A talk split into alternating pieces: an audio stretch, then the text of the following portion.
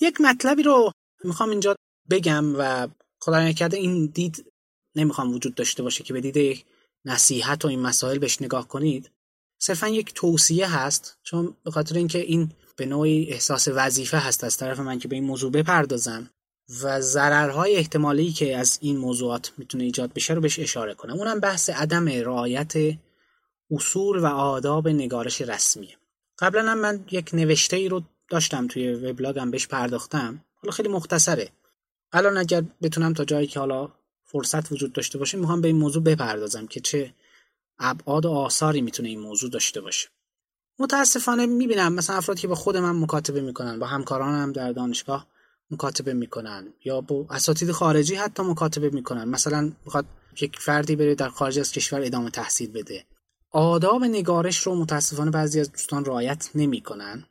البته من برای از این نظر توی داوری هام و توی تصمیم گیری هام خیلی اثری نمیذاره این موضوع، شخصا این روحیه رو دارم، منتها معلوم نیست افراد دیگه‌ای که مواجه با این شرایط بشن چجوری برخورد کنن با این موضوع. مثلا میبینید که کسی سوالی رو مطرح میکنه، یک پیامی رو میفرسته، خیلی زبان خودمانی و غیر رسمی رو داره، مثلا با بعضی از اصطلاحات خطاب قرار میده مخاطبشو، یا مثلا میبینید که 5 تا علامت تعجب و علامت سوال و اینها تو متنش هست، خیلی فرمالیته بعضی چیزها رو مینویسه، جمله بندی ها درست نیست، خطای و غلط املایی وجود داره خیلی فاحش، نقطه گذاری نداره جمله. اینا همه چیزایی که به ویژه از دانشجوی فوق لیسانس و بعضی دانشجوی دکتری آدم اینها رو میبینه، واقعا یه مقدار خیلی جالب نیست.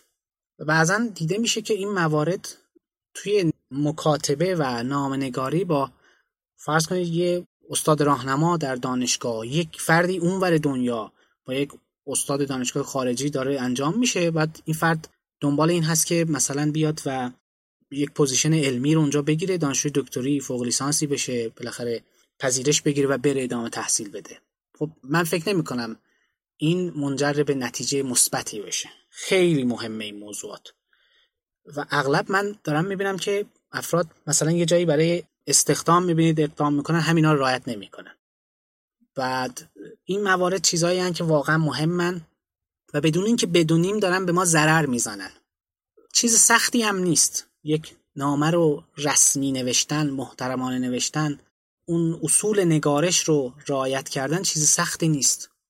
کافیه فقط خودمون رو ملزم بدونیم که جمله نقطه گذاری میخواد، جمله باید یک طوری نوشته بشه که حالا علاوه بر اینکه از کلمات درستی استفاده میشه ساده نوشته بشه، اشکالی نداره. یعنی خیلی وقتا خیلی چیزایی هست خیلی هم پیچیده میکنن دوستان، بعد میبینید که مفهومش هم خراب میشه، اشکال املایی مثلا میبینید وجود داره.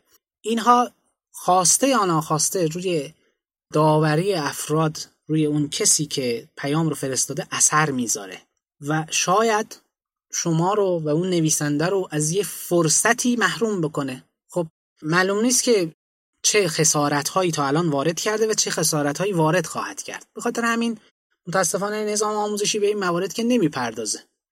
ما اینها رو نداریم.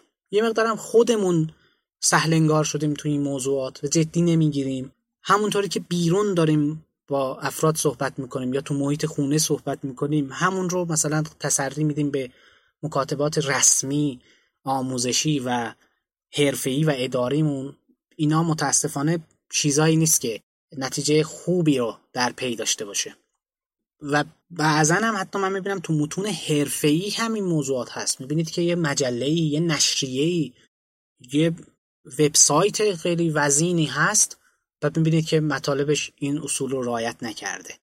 اینا چیزایی هستن که ضربه میزنن در مجموع به ما. فقط کافیه متونی که به صورت کلی در زبان فارسی الان نوشته میشه، بین افراد مبادله میشه تو نامنگاری ها، تو بحث‌های اداری، تو این چیزها، اینا رو یه مقایسه‌ای بکنید با معادل‌های مثلا خارجیش. من نمیگم بعضی موقع ما تکلف زیاد داریم، اونا هم خوب نیست، خیلی سنگین میکنن بعضی مواقع این چیزها رو، ولی بعضی موقع خیلی آشکارا این حامل یک دیتایی که اصلا نویسنده نمیخواسته این رو منتقل بکنه، یک حالاتی رو داره منتقل میکنه که در نهایت دودش به چشم هممون میره. مثلا یه برنامه نویس خیلی خوبی هم هست ولی آداب نامنگاری رو رعایت نمیکنه، یه شرکتی هم از خیر استخدام این برنامه نویس میگذره، اون برنامه نویس هم به موقعیت شغلی خوب نمیرسه، اون شرکت هم به یه برنامه‌نویس خوب نمیرسه، دودش به چشم هممون میره. اینا میتونستن تو اون همکاری یه محصول درستی رو تحویل جامعه بدن، اونم ایجاد نمیشه. بخاطر همین این چیزا رو واقعا جدی بگیریم.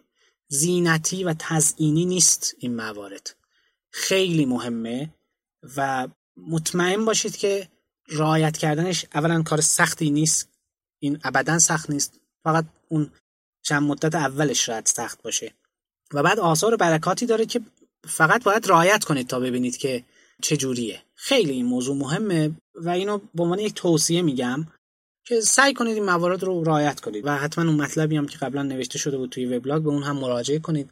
این خیلی به نظر من اثر میذاره، یعنی خیلی فرصت سوزی ها رو به بار میاره و من حقیقتا متاسف میشم بعضن از این بابت و امیدوارم که حالا این توصیه ها اثر بخش باشه. موفق باشید.